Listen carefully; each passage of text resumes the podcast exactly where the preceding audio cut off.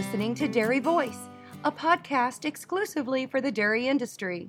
One of our sponsors of the Dairy Voice podcast is National DHIA. NDHIA ensures information accuracy and represents their members' interests. They are the direct voice for the dairy information industry. To find out more, go to dhia.org. We're delighted to welcome a dairy farmer from the state of Maine to our Dairy Voice episode today, our first guest from the Pine Tree State. Joining us is Jenny Tilton Flood, who dairies with her husband and his family near Clinton, Maine, which is about 90 miles north and, and a bit east of Portland, the largest city in the state. I have to say that Jenny and I have not met in person, but I learned about her on Twitter. She's articulate, funny, and straightforward, talking about cows, dairy, consumers and life on the farm, and in our larger society. We had a phone call and she graciously agreed to join us here. Jenny Tilton Flood, welcome to Dairy Voice. Thank you so much for having me. It's it was a pleasure speaking to you earlier, and I'm really looking forward to today's conversation. Well, thanks so much. Why don't we get started by having you tell us a little bit about uh, the fact that you grew up in a small town and near agriculture and involved with ag, but not not on a farm. Tell us about that. Well, I you know, people always seem to talk about a rural urban divide and and that gap. And I, I feel like I grew up straddling that gap. I was the first generation on both sides of my family that wasn't born and raised on a farm. Um, but my dad was the John Deere guy um, in the area. So I spent a lot of times, um, a lot of Sundays delivering parts with him, going on the road with him on his calls, or at the shop behind the parts counter, that sort of thing. And uh, I, uh, the, the smell of farms and the life of farms is not something that I wasn't familiar with. It wasn't my day to day, but uh, I think I had a, a little bit more connection to it than a lot of people of my generation have had as we've transitioned to a to a more urban society here in the United States. So I, I, I think that that helped me keep one foot really in the soil and one on the pavement for a long period of time. And we'll talk about how that has uh, informed your points of view and your use of social media, but we'll we'll come to that a little bit later. You got for a dairy person or a small town person, and I'm a small town person, but you got what you might consider a little bit different sort of education, and and uh, we're headed in a different direction before you got involved in farming just to just give us a quick word about your your college activities. Well, I, I was one of those people that grew up in a very small town and just couldn't wait to get out. That was my goal. I wanted to leave, leave it all behind. I wanted to go off and feed the world. And I went to university and studied comparative foreign policy and international relations. I loved it. And I had these dreams of going to far flung places and and helping to make sure that people had food to eat and knew how to grow food. And then i realized that what i really wanted above all else was to come back home put some roots down and feed my corner of the world. And so i thought that this is what i'm going to do. And my dad was you know still the equipment guy. And i thought that i could find a way to make it all work back home. And so i had a cunning plan and that's what I thought would happen. It's it is what happened, but it did not at all go according to my plan. But I think that's that's one of the the most um, normal stories ever. Things didn't go according to plan, but they turned out just the way they were supposed to.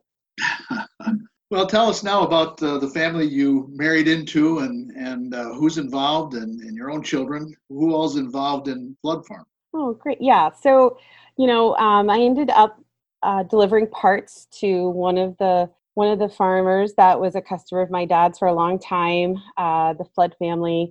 As a matter of fact, my dad had sold my now husband's grandfather their very first John Deere back in the late 70s, a 4440 that has turned over, I think it's on its third ter- trip around. Um, four generations have driven it. Um, and they haven't been able to to end its life yet. They've tried really hard, but nothing runs like a Deere. So uh, but the family right now, we are three generations, six families, 21 family members, 11 of whom are employed at the firm. And we steward close to 5,000 acres of owned and rented land that we use for crops to raise for our cows. And along with 30 co workers, we take care of 3,100 cows, 1,440 of which we milk every single day. And we produce about 16,000 gallons of milk every single day to go on our neighbors' tables. And we've been doing on land that our farm family has been on for hundreds of years. You know, we're, we're really proud of the fact that from the moment that the floods first came to this country and the flood family first came to this land, that they've been on this particular corner of the earth. Um, but we we do acknowledge that we are charged with caring for land that was stolen from someone else, and because our history started here, we know someone else's history ended. So we're mindful of that as well here in Central Maine, along the banks of the Kennebec. It's uh, it's an important distinction we like to make and remember, and as we make plans for the future. Well, tell us a little bit about the farmstead, how you house your cattle, maybe the cropping program, feeding programs. Just give us a flavor here. Yeah, so we're primarily black and white Holsteins, um, and we have around right, today we milked right around 1,443 cows, and then we have another 1,550 or so heifers and dry cows and calves.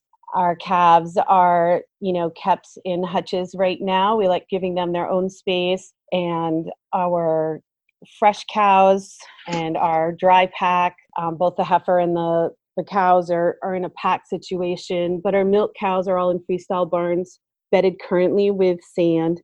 Uh, we found that that's that's worked out really best for our cows. It's it's uh, it's not worked out best for our machinery and our sanity, but you know, right now that's that's what the cows are getting, and we're hoping to make some transitions down the road on our bedding and our ability to manage that as we make other changes here. We milk in a hundred stall DeLaval Rotary Parlor. We have a throughput of about 400 cows an hour. We milk three times a day.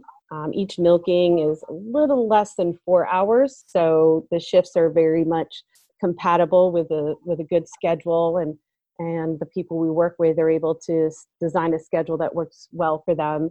We're able to make it work with our cropping situation as well. We do our own planting and harvesting. You know, we we do try and make sure that there's always somebody somewhere you know, in the family. And with 11 of us here at the farm, it, it's almost a little easier sometimes, but it is, we still run into the same situation of, of trying to be in more than one place at once. And our farm is proud farm family member owner of the Cabot Creamery Cooperative and Agrimark. And our milk uh, gets marketed to HP Hood right down in Portland, which is about 75 miles south of us. So within 24 hours, to 48, it's on the tables of our neighbors and on store shelves, um, whether it be the brand name or in the many private labels for the local stores here in the state.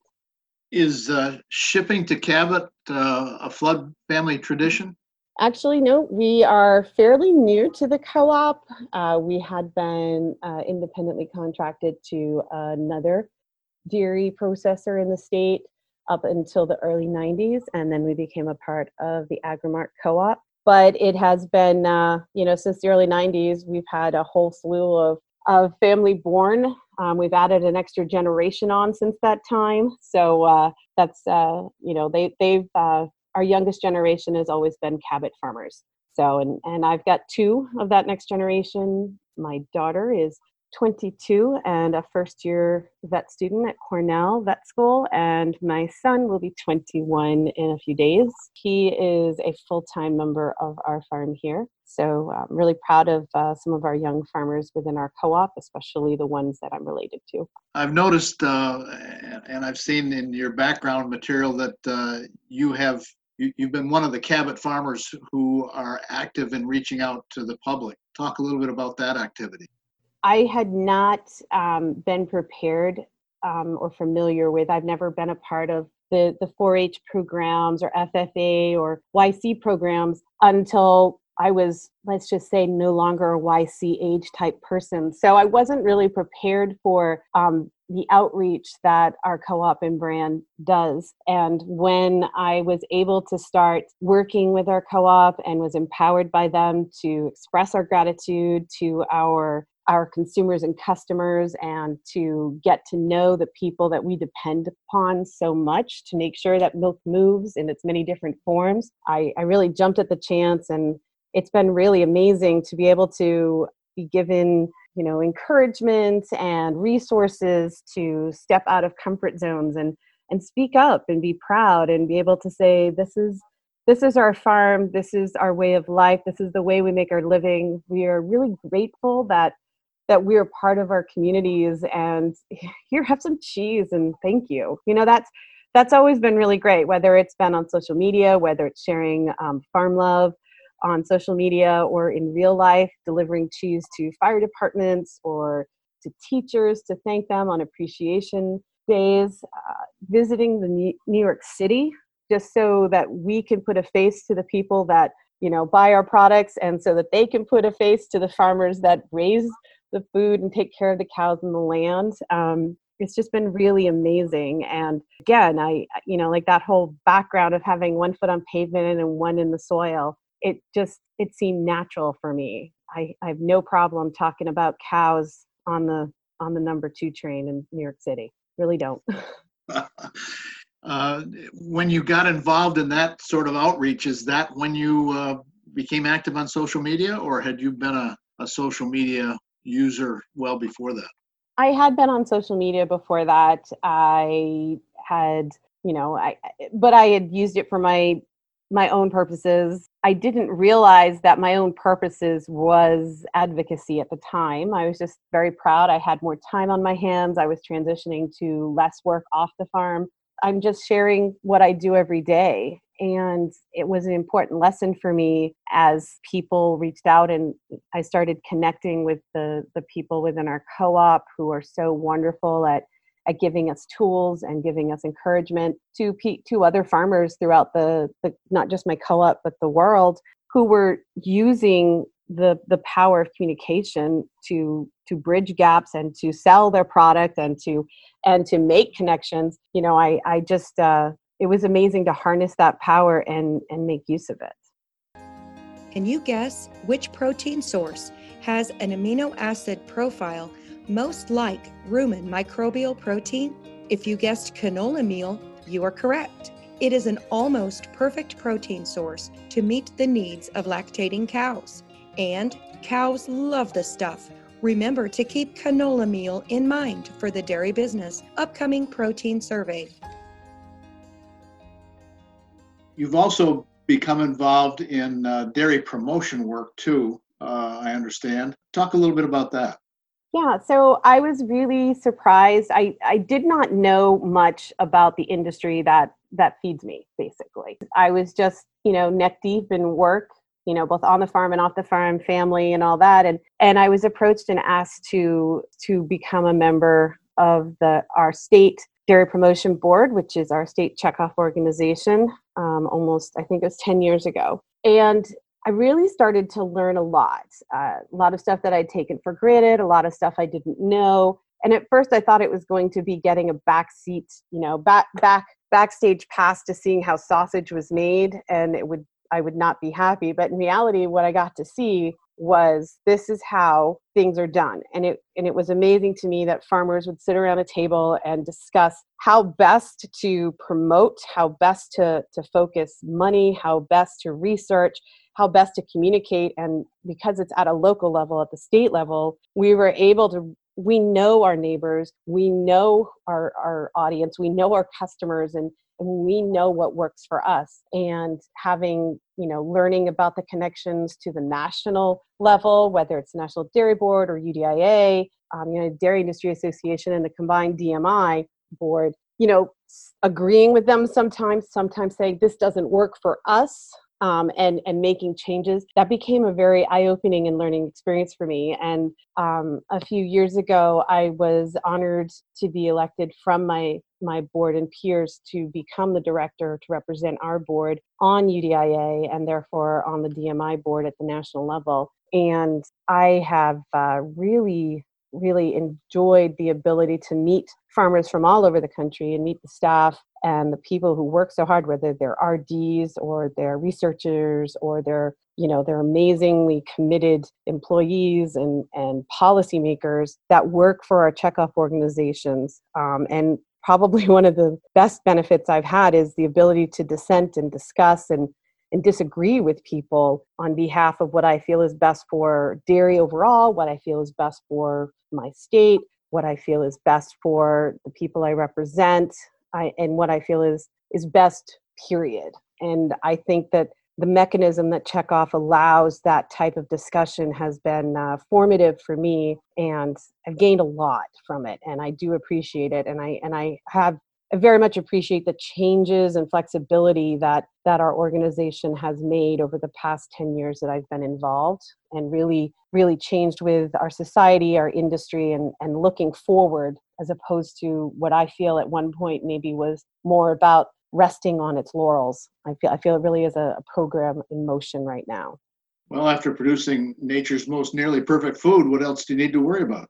exactly. You'd think that was good enough, but what we have learned is no, your best is not good enough, folks. You have got to do more. And we have we have a lot we can do. We're dairy farmers. We we are more than capable of outshining others just by by being ourselves if we really work at it. It's a win-win, I think.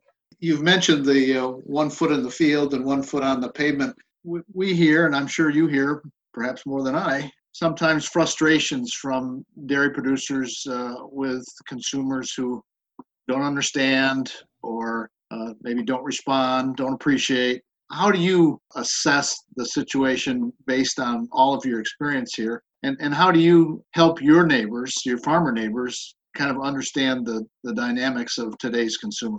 You know, it's interesting because um, I spent a lot of time working behind the parts counter and selling equipment to farmers between high school and and you know after marriage. So I I get the struggle.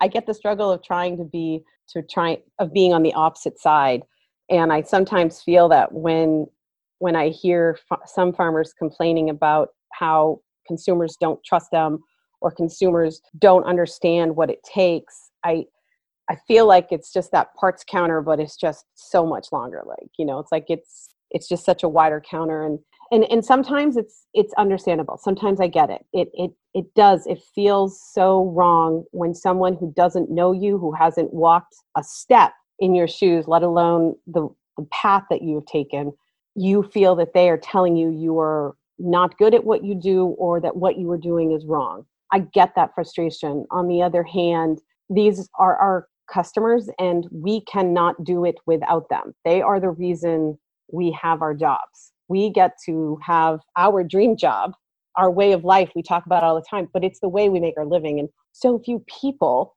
get to choose that. They you know they they have to find a job they're willing to take um, and we have we we have the benefit of of living our dreams out and i sometimes struggle i sometimes i sometimes take the insults and the personally because i'm that person I, i'm not that born and raised on the farm person so I sometimes feel that they're talking about me. Um, I and it's tough. You have to just remember to step back and not take it personally and evaluate it. And and I think one of the most important things that I try and tell my neighbors and my peers, and I try and communicate it. I don't know how how good I am at it, or how effective I am, or how you know how well I do at it. But is to just remind people that at the end of the day, if the discussion is about there's more choices and there's more food for people to choose from, then we're not losing.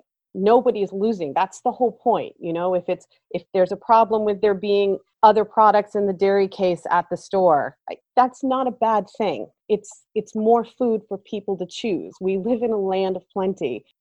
What we should be focusing on is not who's allowed in the dairy case, but how do we get it so that more people in our communities and our nation our society can afford and access the food that we're making. And i think when we start worrying about those things more we will have much better discussions. And in the meantime we we have to we have to step back and look at these things from 30,000 feet. We can't get upset with someone for having an opinion different than ours. We have to understand their experience is different their opinion is different their where they're coming from is different. And we can't berate them for their strongly held beliefs their their first person experiences or their lack of experiences. And you know one of the biggest examples i tell people is you don't know what commitment is until you've decided to buy a two pound brick of cabot cheese and a gallon of milk in the middle of new york city and get it home on a bus and a subway in the rain and then up eight floors to your walk up and try and fit it into your fridge. That is true commitment. And if people are willing to do that they they must trust us. They must like us a lot. We just have to make sure that we find a possibly a better way for them to get those that cheese and milk home and make it easier on them. That's a great anecdote or example of commitment. As we begin to wrap up here a little bit again from your perspective as a producer uh, active co-op member and in your leadership role as you look down the road a little bit, where where do you think we're headed with with telling that dairy story and and reaching consumers uh, and the next generation of consumers?